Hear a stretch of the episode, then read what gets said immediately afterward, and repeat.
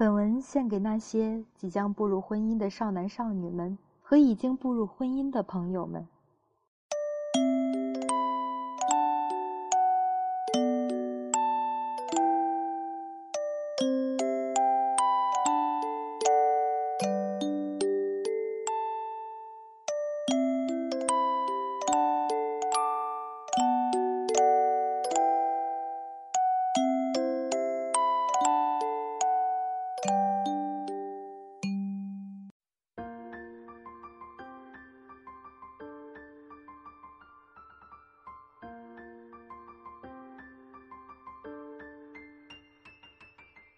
武志红老师在《家为何会伤人》里面说：“如果夫妻关系是家庭的核心，拥有第一发言权，那么这个家庭就会稳如磐石。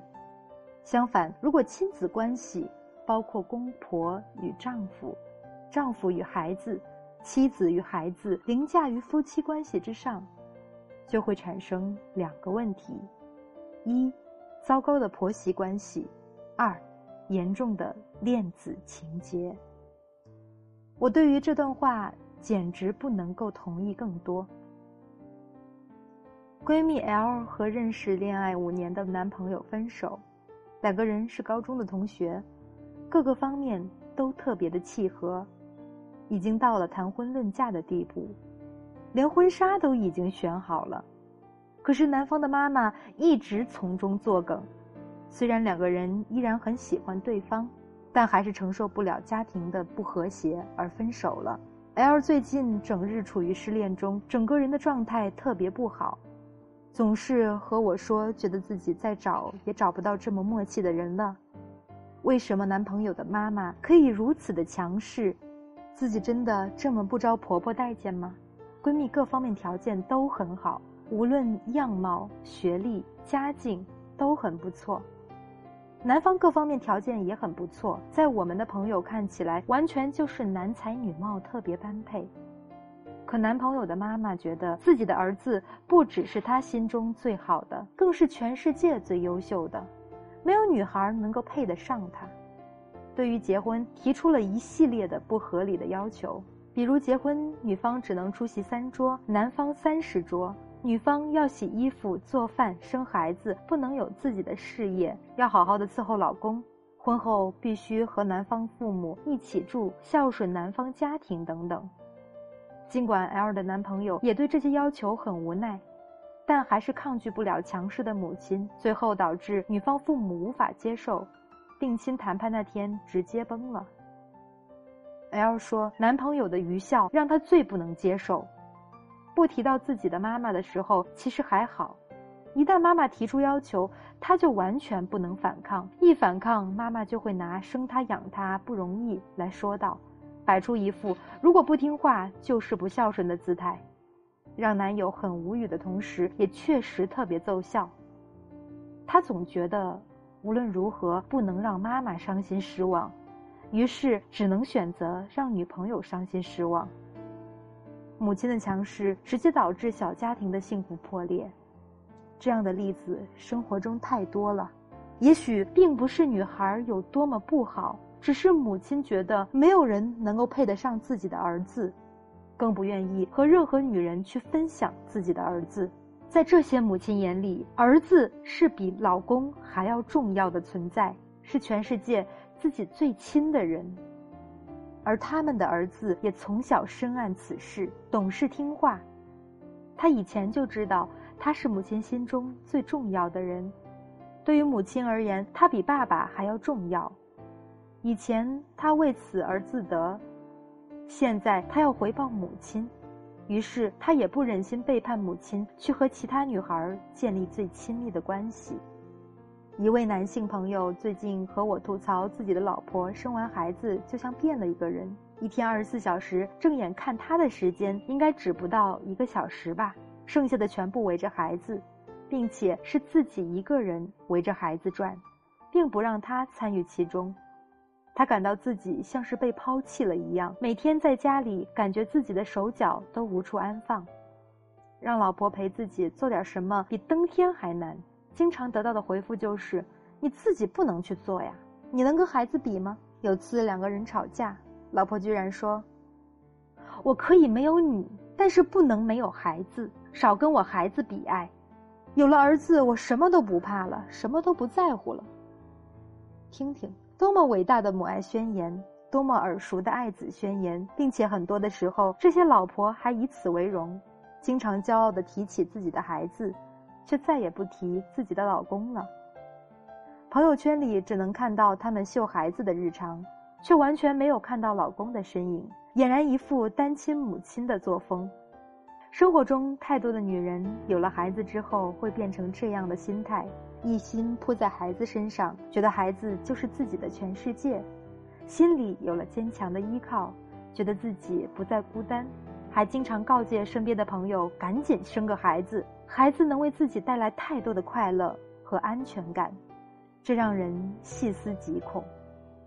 可是，这样把亲子关系凌驾于夫妻关系之上，就真的对了吗？对自己的老公而言，是真正的公平吗？还是说，最开始的夫妻关系就让这位老婆没有安全感呢？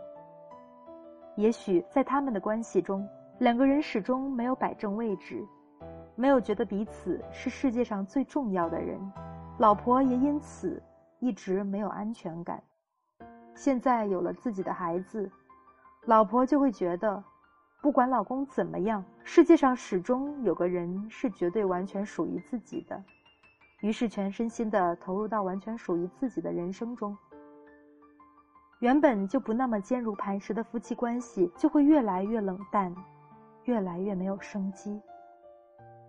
在天涯上无数次看过这样的帖子：新婚后和婆婆同在一个屋檐下。没过几天就硝烟弥漫，感觉不能生活下去了。其中的事例大多是完全没有夫妻个人生活，婆婆总是围着自己的儿子占据所有的时间空间。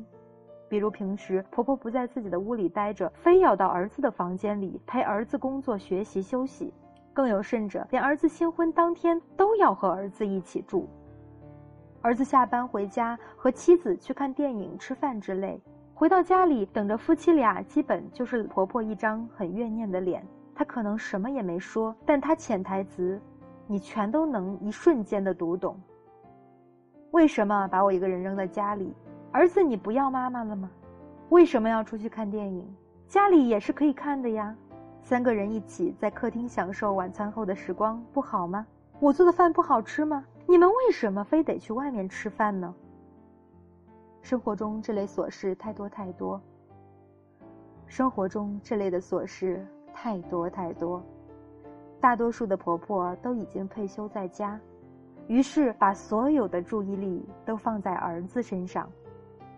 因此，一旦儿子稍微疏忽了自己，或者是和老婆过上了二人世界，这位婆婆就会身心不适，特别难受。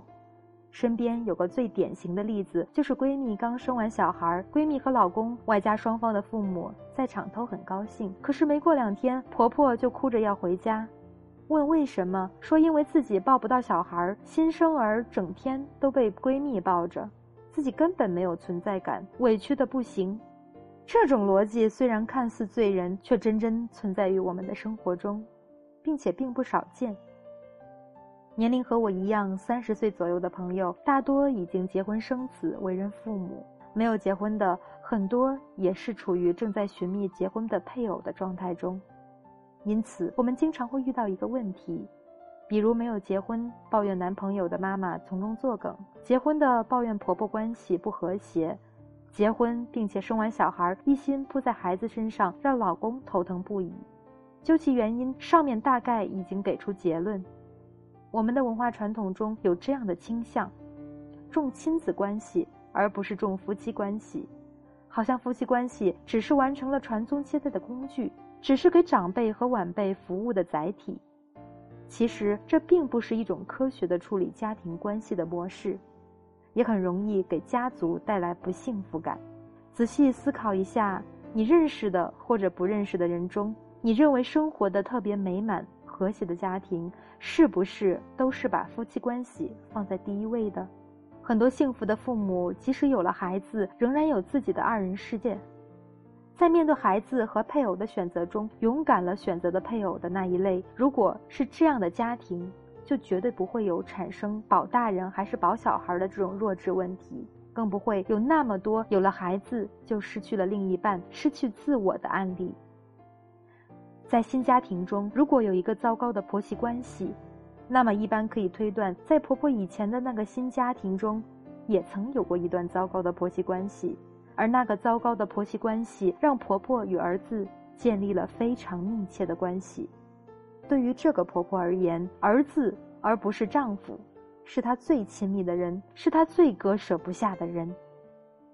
于是，当儿子要分离，去找一个爱人，并建立自己的新家庭时，作为婆婆，她会觉得自己失去了生命中最重要的人，所以她会有意无意地阻止儿子与媳妇儿。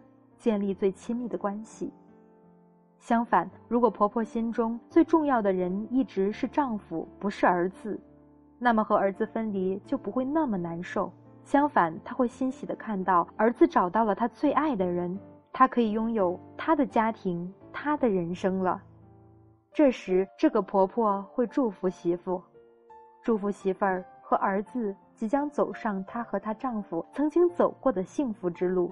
依然用武志红老师说的话结语，这是很多婆媳难以相处的心理秘密，同时也是拥有幸福家庭的终极奥妙。请记得，夫妻关系永远是家庭的核心。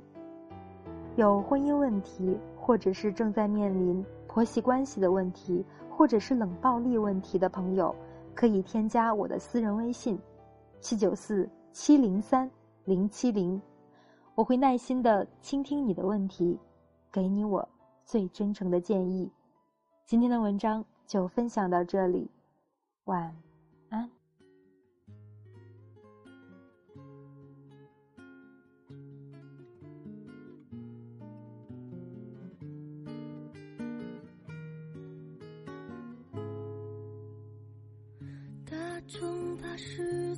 时间，一秒钟都很漫长，指针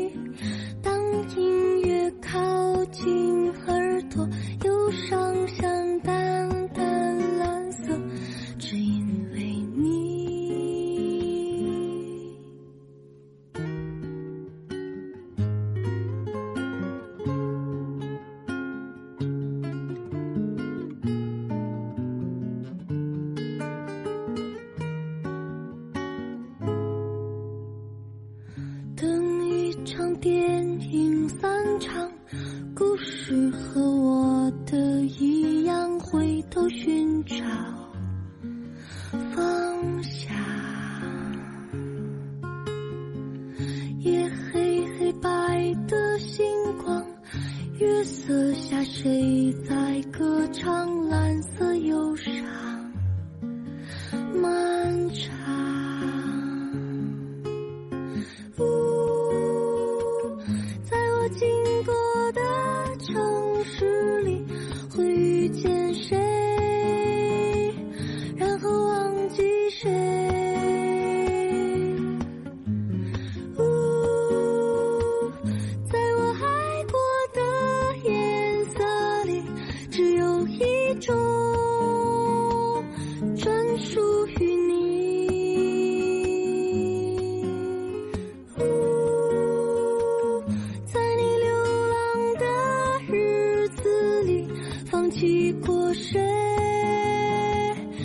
去海上时